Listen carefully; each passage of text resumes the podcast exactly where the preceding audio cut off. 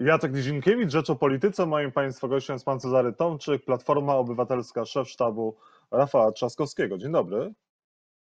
Dzień dobry panu, dzień dobry państwu. Czy wybory prezydenckie mogły zostać sfałszowane? No, o tym będzie decydował Sąd Najwyższy, natomiast ja mogę z całą dozą prawdopodobieństwa powiedzieć, że na pewno te wybory nie były uczciwe.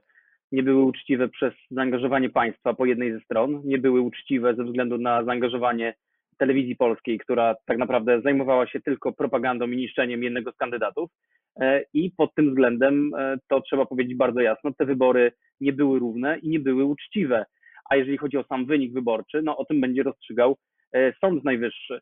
My mówiliśmy jasno, że uznajemy wynik wyborczy pokazany przez Państwową Komisję Wyborczą, ale nie wiemy na tę chwilę, jaka była skala nieprawidłowości, bo o tym dopiero będzie decydował Sąd Najwyższy. Gdyby Sąd Najwyższy orzekł, że jednak skala nieprawidłowości była znaczna, to wybory prezydenckie należałoby powtórzyć? O tym będzie decydował Sąd Najwyższy. Ja nie chciałbym, żeby z moich ust padało takie zdanie, dlatego że od tego właśnie jest Sąd Najwyższy, żeby mm, jasno stwierdzić, czy e, wybory e, były przeprowadzone w sposób rzetelny, czy nie. Natomiast e, trzeba rozdzielić tutaj dwie rzeczy. Po pierwsze, mamy cały system, który został użyty w tych wyborach w sposób, no, moim zdaniem, nielegalny, czyli system złożony z telewizji publicznej. Wszyscy pamiętamy alert RCB, wszyscy pamiętamy zaangażowanie rządu, wszyscy pamiętamy czeki bez pokrycia pana premiera Morawieckiego, to z jednej strony, a z drugiej strony mamy cały system nieprawidłowości związanych z samym aktem głosowania. Czyli na przykład to, że setki tysięcy osób poza granicami kraju zostały pozbawione prawa do głosowania. Czyli na przykład to, że w niedzielę wyborczą dostawaliśmy bardzo wiele sygnałów, chociażby z Zakopanego, z Białki i z wielu innych miejsc, E, że ludzie odprawiani są z kwitkiem i nie mogą zagłosować.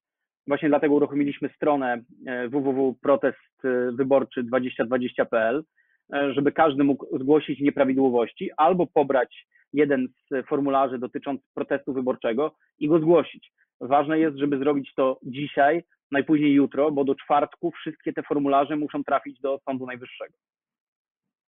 Platformie czy Rafał Trzaskowski, sztab Rafała Trzaskowskiego zakłada że może dojść do powtórzenia wyborów? Przygotowujecie się na taką ewentualność? Mogę tylko powiedzieć, że e, zawsze każda partia polityczna i każdy sztab musi być gotowy na każdą ewentualność.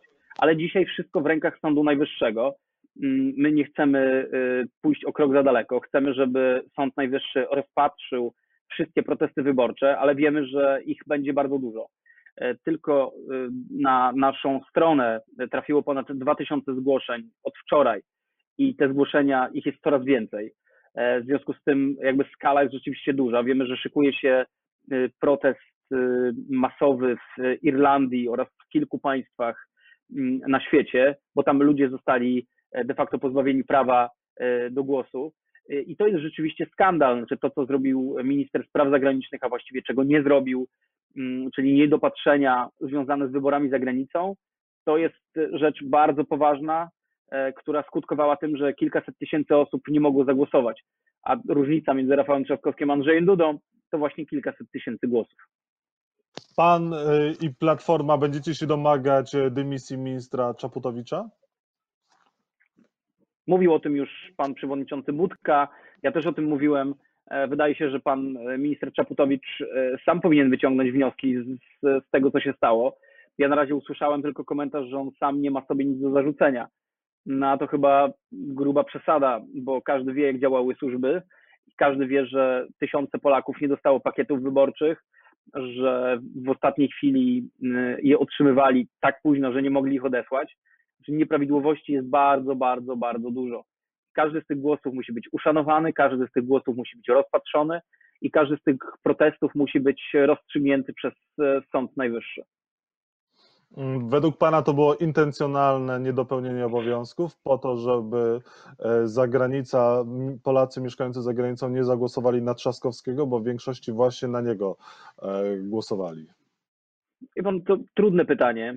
Ja po prostu z natury wierzę w instytucje państwa i bardzo trudno mi zakładać, że doszło do systemowego, mm, do systemowej próby zmiany wyniku wyborczego. Natomiast na pewno Sąd Najwyższy powinien wszystkie te protesty dokładnie przejrzeć, a rzeczywiście ich skala jest duża. I wtedy, kiedy słyszymy, że na przykład w niektórych krajach nie otwarto ambasad, mimo że w tych krajach odbywały się normalne, regularne wybory, albo że nie otwarto ambasad w krajach, gdzie kilka dni wcześniej otwarto wszystkie restauracje i puby, no to znaczy, że ktoś być może nie dopełnił swoich obowiązków albo przekroczył pewne swoje uprawnienia.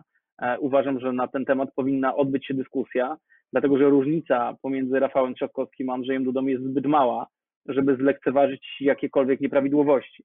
I to jest w interesie wszystkich Polaków, zarówno tych, którzy głosowali na Andrzeja Dudę, jak i na Rafała Trzaskowskiego, żeby system wyborczy gwarantował rzetelność, żeby system wyborczy był skonstruowany w taki sposób, żeby każdy mógł oddać głos.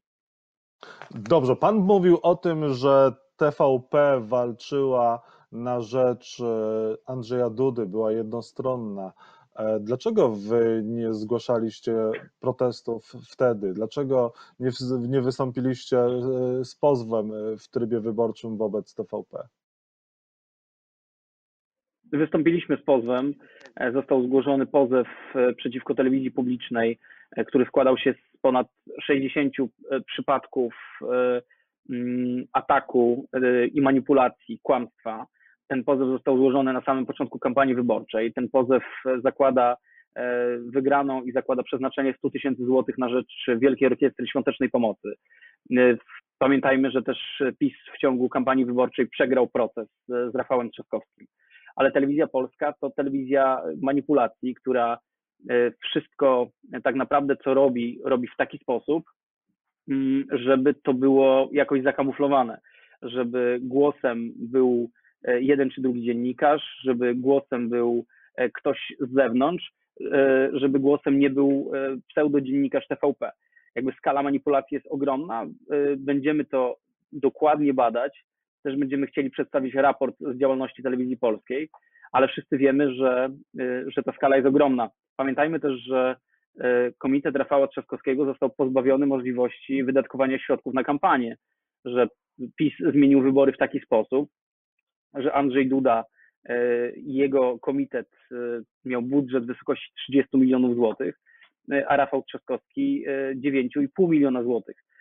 Jeżeli do tego dołożymy skalę państwa, skalę Rady Ministrów, rządu, tych wszystkich czeków telewizji polskiej, no to widać, że była to walka nierówna i w związku z tym wybory nie były uczciwe. Wie pan, to trochę jest tak jak na przykład w Rosji, gdzie sam akt głosowania odbywa się w miarę profesjonalnie, oczywiście z licznymi naruszeniami, ale jednak w pewnych standardach. Natomiast cały system państwa jest skonstruowany w taki sposób, że do ludzi dociera tylko jeden głos. A w Polsce na szczęście nie mamy jeszcze systemu e, takiego wschodniego, ale jednak jest tak, że do 3-4 milionów ludzi dociera tylko jeden głos, głos TVP, w, których, w którym słyszymy naprawdę niestworzone historie, które zresztą ludzie powtarzali nam e, na kampanijnym szlaku. I dopóki nie rozwiążemy systemowo problemu kłamstwa w polityce, dopóki nie rozwiążemy systemowo e, problemu telewizji publicznej, która nie jest publiczna i raczej z, z czymś innym mi się kojarzy, mm, to dopóty Polska się nie uzdrowi, nie będziemy mogli wybierać na podstawie prawdy, tylko będziemy wybierać na podstawie kłamstwa.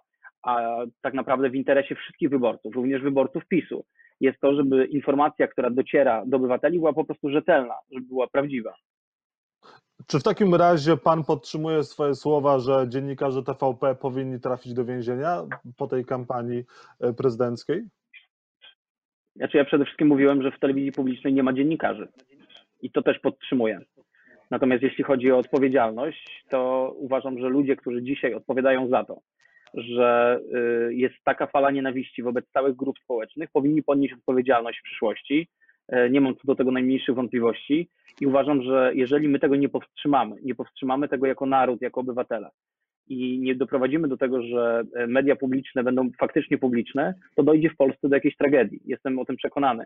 Widzieliśmy, co stało się w, e, widzieliśmy, co stało się w Gdańsku i powiem panu, panie redaktorze, że zresztą to jest też jakby do państwa, że każdy, wiem, że my nie oglądamy często telewizji publicznej, bo jakby wiemy, co tam jest, że to nas nie dotyczy. A ja bym chciał, żebyśmy y, rzeczywiście zaczęli to robić, żebyśmy mogli przekonywać współobywateli naszych przyjaciół, znajomych, rodzinę, jakby co tam się odbywa. I każdy z Państwa powinien obejrzeć wiadomości z piątku albo z czwartku przed wyborami, żeby zobaczyć tę nieprawdopodobną skalę, kiedy za publiczne pieniądze było tak naprawdę 30 minut szkalowania jednej osoby. E, za tak naprawdę, gdzie ekwiwalent, e, gdyby wykupić taki czas antenowy, to są, to są dziesiątki milionów złotych. Dziesiątki milionów złotych tylko jednego dnia. Więc zobaczmy, jaka jest skala. I z tym tak naprawdę się mierzyliśmy, a mimo wszystko na samym końcu było bardzo blisko. Ja z tego miejsca też chciałbym e, podziękować wszystkim, których spotkaliśmy na tym kampanijnym szlaku, bo prawda jest taka, kochani Państwo, że zrobiliście coś naprawdę niesamowitego że wszędzie, gdzie, gdzie byliśmy, gdzie widzieliśmy Was, gdzie widzieliśmy tą, tą niesamowitą energię, determinację ludzi, jakby my wiemy, że Polska się już zmieniła na zawsze. I Rafał Trzaskowski mówił o tym, że obudzimy się w innej Polsce i myślę, że tak jest, bo 10 milionów ludzi powiedziało mamy dość, 10 milionów ludzi powiedziało mamy inne zdanie od rządzących i dzisiaj rządzący muszą się z 10 milionami ludzi po prostu liczyć i tak jest fakt. Mhm. Zaraz o tych 10 milionach porozmawiamy, ale wróćmy do Pana słów. Y, ci ludzie z TVP powinni iść do więzienia za to, co zrobili w ciągu ostatnich lat z telewizją publiczną. Y, pan tak y, stwierdził. Pytanie, kto z TVP i konkretnie za co powinien trafić do więzienia? Mógłby Pan wskazać tego... takie osoby i, i, i za co? Ja nie jestem od wskazywania winnych, jeśli chodzi o ludzi. Od tego są wolne sądy i powinna być wolna prokuratura ale każdy, kto wie, jak wygląda ustawa dotycząca mediów, wie, że media powinny być rzetelne, rzetelnie informować e, i, e, i to jest e, najważniejsze. I wtedy, kiedy oglądamy dzisiaj wiadomości, każdy z nas może wyciągnąć wnioski, każdy może zobaczyć, jak wygląda skala tych kłamstw. I jestem przekonany, że gdyby w Polsce prokuratura była niezależna, to media publiczne nie działałyby w taki sposób. Gdyby w Polsce prokuratura była niezależna, to komisja smoleńska Antoniego Macierewicza nie działałaby w taki sposób. Bo to jest tak, że ktoś na to pozwala, że ktoś nie wyciąga konsekwencji, że dzisiaj jest cała grupa ludzi, którzy czują się absolutnie e, nieodpowiedzialni, którzy wiedzą, że e, nic im nie można zrobić, bo tak naprawdę decyzja jest polityczna. Decyzja o przesłuchaniu Jarosława Kaczyńskiego, decyzja o rozliczeniu afery pani minister Emilewicz czy jej męża decyzja o tym, żeby rozliczyć kwestie KNF-u, getbacku, skoków, to są wszystko decyzje polityczne, a nie powinno tak być. To powinna być niezależna decyzja prokuratora prowadzącego, który jeżeli ktoś łamie prawo, to łamie prawo. Ja bym chciał żyć w kraju po prostu normalnym, że jeżeli ktoś jest złodziejem, to idzie do więzienia. Jeżeli ktoś e, zrobi komuś coś złego, to za to odpowie. Jeżeli jest jakaś afera, to zostanie rozliczona. I wie pan, było tak przez wiele lat w mhm. Polsce, że kolejne rządy popełniały różnego rodzaju błędy, ale to były błędy, z których wyciągało się wnioski. A ten rząd zrobił z błędów e, metodę działania i podniósł ją do Dobrze. rangi mistrzowskiej. Ale ja bym chciał wiedzieć, kto konkretnie powinien pójść do więzienia z TVP i za co? Konkretnie. Niech pan odpowie ja krótko. Panu... Wskaże nazwisko i wskaże y, powód tego, za, za który powinny te osoby trafić za kraty. Bo jednak pan I tak powiedział tak słowa, które są mocne. Kto? Kto i za co z tak jak, tak jak powiedziałem, e, o tym, powinna, o, o tym powinien decydować sąd. Ja e, jestem w stanie stwierdzić dzisiaj, jak wygląda fakt dotyczący telewizji polskiej. Dobrze, ale to już pan powiedział. jest ogromna. Ale, ale tak, tylko Dobrze, wie pan, pan taka jest prawda. Ale, ale znaczy, kogo pan ja nie jestem, ja nie jestem, za co? Ja nie jestem od tego, nie, ja nie jestem od tego, żeby wskazywać winnych palcem, powiedzieć ten e, pseudodziennikarz czy ten jest winny ja jestem w stanie ocenić efekt, tak jak każdy z nas. Myślę, że pan również i wszyscy tak naprawdę dziennikarze, nawet jeżeli o tym nie mówimy, czy nie rozmawiamy, to każdy wie, jak wygląda telewizja publiczna. To nie trzeba. Dobrze, e, ale, po, ale krytykować TVP, a wskazać, że ktoś powinien iść do więzienia, że dziennikarze powinni pójść do więzienia, ja, no to jest jednak duż, duża różnica. Ale ja wskażę. Powinni, do, do, znaczy powinni być e, pociągnięci do odpowiedzialności, do odpowiedzialności wszyscy ci, którzy dzisiaj odpowiadają za tą propagandę. I od tego, żeby ustalić, kto to jest, kto wydaje tam rozkazy, jak to działa, jest prokuratura i wolne sądy. I tak to Czyli zawsze pan, działa. Pan, pan podtrzymuje, że dziennikarze TVP powinni trafić do więzienia. I jeżeli Tam Platforma będzie rządzić, dobrze, jeżeli Platforma będzie rządzić, to ci, którzy pracują w TVP, trafią do więzienia. Nie, panie redaktorze. Jeżeli Platforma będzie rządzić, to będzie niezależna prokuratura, która rozliczy e, wszystko to, co w Polsce się teraz dzieje źle. E, jest ponad 100 niewyjaśnionych afer. Jedna z afer dotyczy telewizji polskiej. Są afery dotyczące, tak jak mówiłem, skoków, getbacku, KNF-u i dziesiątki czy setki innych spraw, które nie zostały wyjaśnione. I właśnie od tego powinna być niezależna prokuratura, od tego powinny być niezależne sądy, żeby te sprawy wyjaśnić. Ja dzisiaj oceniam efekt. I efekt jest taki, że nie ma rozliczenia afer, nie ma rozliczenia telewizji polskiej i za publiczne pieniądze po prostu szkaluje się cały grup obywateli. Napuszcza się jednych na drugich. I to jest efekt, który ja mogę ocenić. I taka jest prawda i wszyscy o tym wiemy.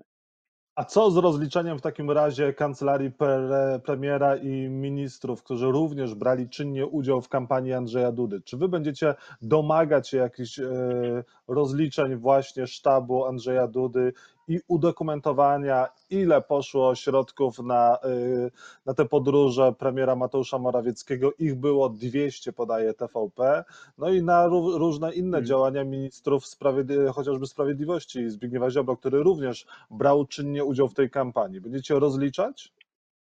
Oczywiście, że tak. Na pewno chętnie dowiem się, dlaczego Rada Ministrów nie została zwołana przez miesiąc, a jednocześnie pan premier miał 200 spotkań w kraju.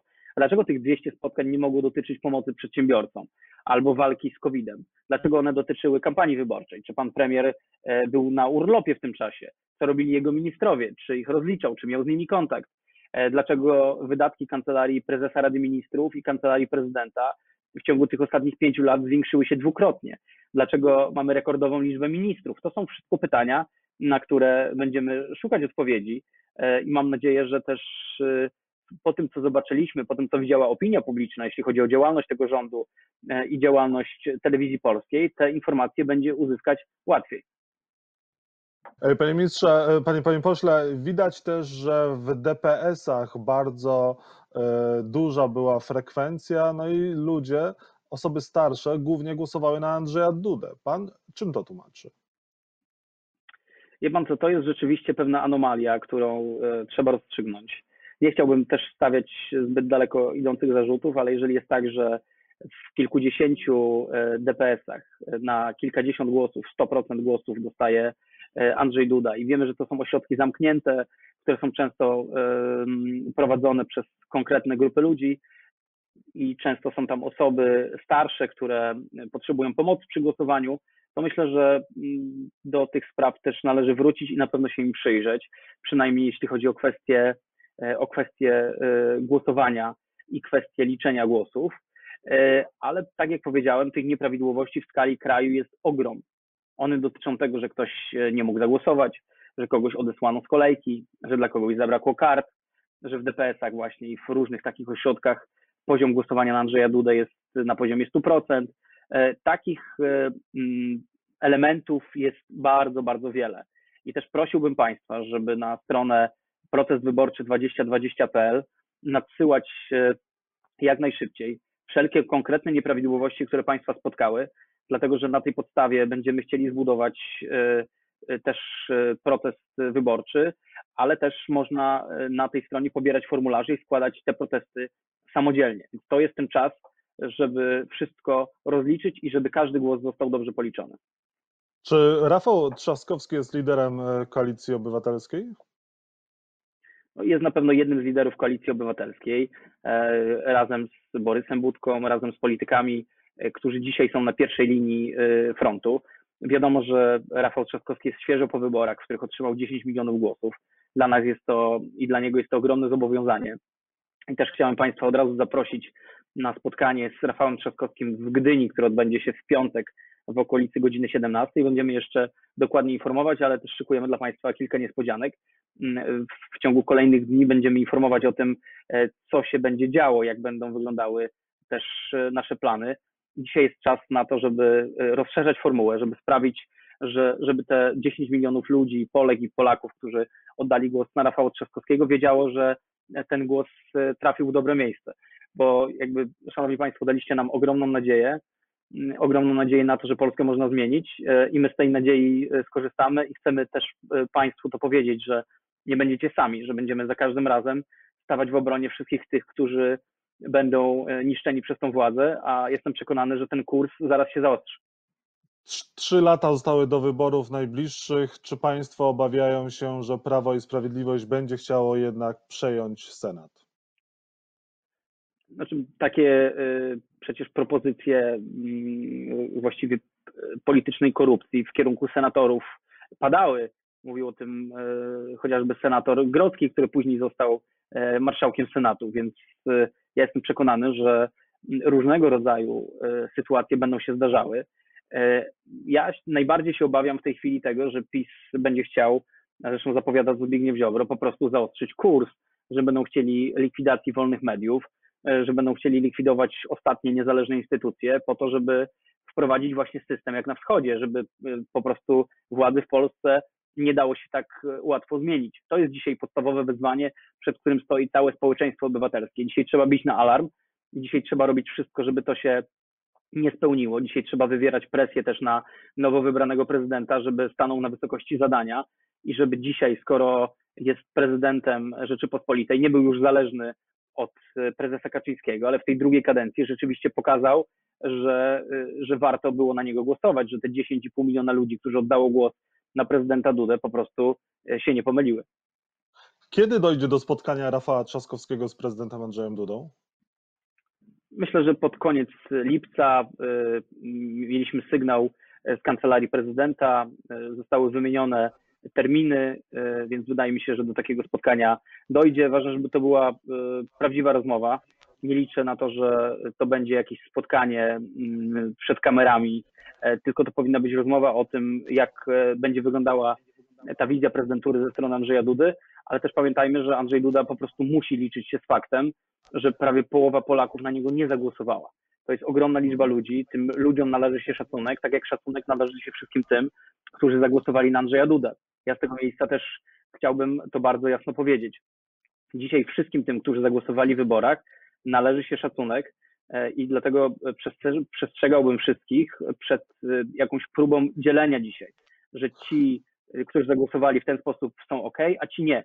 Znaczy wszyscy ludzie, którzy oddali głos w wyborach, im się należy szacunek i chciałbym z tego miejsca to bardzo jasno podkreślić. Czy wybory, y, czy teraz y, Rafał Trzaskowski będzie kandydatem y, Platformy na premiera? Wie pan co, no myślę, że w tej sprawie jest wszystko dość jasno określone. Natomiast liderem, liderem Platformy jest, jest Borys Budka. Rafał Trzaskowski mówił bardzo jasno, że koncentruje się na pracy w Warszawie. Jest prezydentem Warszawy i to jest dzisiaj jego pierwsze zadanie ale na pewno będzie też tak, że Rafał Trzaskowski będzie w krajowej polityce, dlatego że y, to jest y, jego zobowiązanie wobec też 10 milionów ludzi, y, którzy oddali na niego głos. E, dlatego my dzisiaj musimy mm, przede wszystkim dokonać pewnej przebudowy też w ramach platformy, w ramach koalicji obywatelskiej, próbować zrobić wszystko, żeby ten ruch poszerzyć, żeby otworzyć się na nowe środowiska, żeby wiele osób mogło się odnaleźć e, w, w ramach tej szerszej formuły. Ja powiem panu, Musimy że wtedy, kończyć. kiedy widziałem, e, kiedy widziałem tych młodych ludzi na wszystkich spotkaniach z Rafałem Trzaskowskim, to byłem naprawdę uniesiony. Wiem, że Rafał Trzaskowski też wygrał wybory w grupie 18-29 e, i to znacząco z Andrzejem Dudą. I to jest e, ogromna motywacja. Też dziękuję tym wszystkim młodym ludziom, którzy się angażowali na, na, na wszystkich profilach, w portalach społecznościowych. To było coś naprawdę niesamowitego. Widzieliśmy musimy, to, widzimy i za to Musimy kończyć. Ruchowi ośmiu gwiazdek też Pan dziękuję? Każdemu dziękuję, kto w sposób twórczy, e, w jakikolwiek sposób chce dzisiaj e, po prostu zmienić Polskę na lepsze. E, wiem, że tam było sporo kontrowersji, ale pamiętajmy, że młodym ludziom należy się też jakby odpuszczenie ze względu na to, że, że jakby twórczość, wyraz artystyczny to jest zupełnie co innego niż kwestia twardej polityki. Jeżeli ktoś Cezary Tomczyk. chce w taki sposób wyrażać swoje opinie, to każdy powinien móc to robić. Cezary Tomczyk był Państwa moim gościem. Dziękuję za rozmowę. Dziękuję bardzo.